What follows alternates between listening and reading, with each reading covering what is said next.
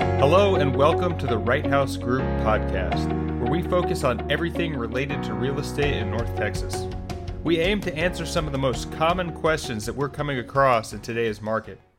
Today, we're focusing on how jumbo loans, or loans in excess of $500,000, have been affected during COVID 19. Brian, can you tell us what you've been seeing on your end?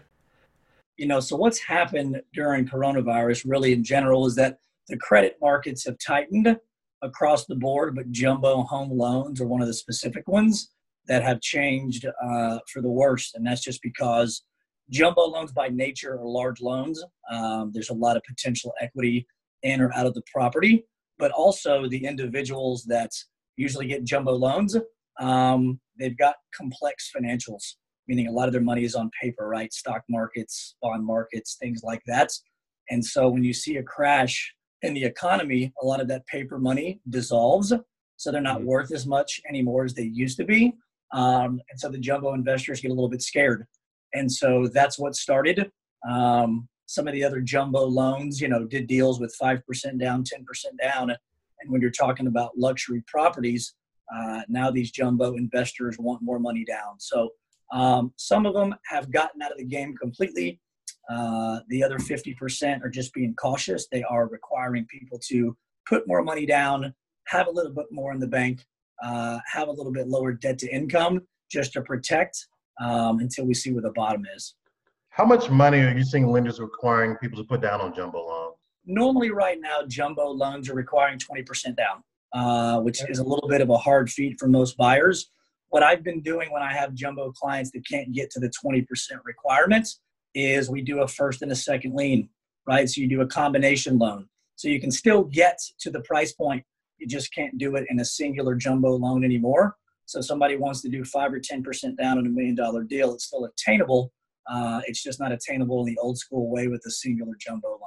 Okay. So Donald, I was wondering if I had a house right now, hypothetically, that would probably be sold as a jumbo loan, should I be holding on to it? Or are you seeing people coming to you that are even looking to buy that product? No, I mean, I would say that people are still looking. I mean, to Brian's point earlier, um, people are still able to get loans. It just it just looks different. So, what I would tell somebody that's trying to sell a home where it looks like somebody's going to be doing a jumbo loan is that everything's the same. It just it just makes a difference what lender you're using because some of the lenders can't do what they you know what, what they were able to do two or three months ago. So it's just important for the, the buyers looking for, you know, those are more expensive homes to ask questions up front and make sure that their lender can get those deals done. So, Brian, if I'm in the market for a house and I think I might be crossing the threshold of the $500,000, can you talk about what makes it kick in to become the product of a jumbo loan? Yeah, it's a good question. So it's really state specific, um, but obviously, if we're hanging around DFW, you can get a single loan uh, up to a little over $500,000. So most people, right, don't have any issues. If you get the people that are buying in the luxury and they want to get the jumbo, which is anything over that $500,000 mark, the good news about those people is most of them have money. So it's not a big disruption going from 10% down to 20. Um, but there are those clients that either uh, don't have the money that needed the jumbo with little money down or have it and just didn't want to part ways with it. So uh, still a lot of competitive options out there. Like Donald mentioned, the game has just changed a little bit given what's happened. And just for the record, like the deals that um, since the whole coronavirus started, we've had several deals that have closed that are in that jumbo market.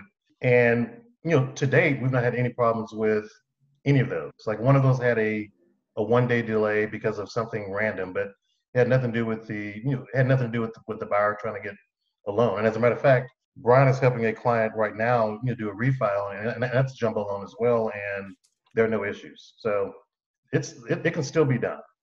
All right, so it kind of sounds like me that things have shifted slightly, but it's still an option, and people just need to make sure they do their research before they start moving forward.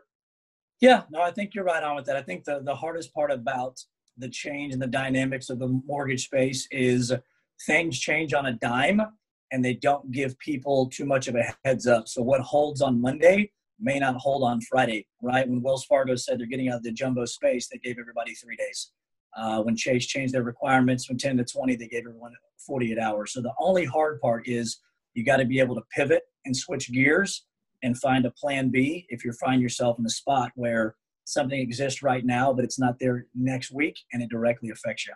That's all we have for today. If you have a question you would like us to discuss next time, please email us at info at righthouseGroup.com. Today I've been chatting with Donald Wright of the Wright House Group of Compass Real Estate and Brian McCauley.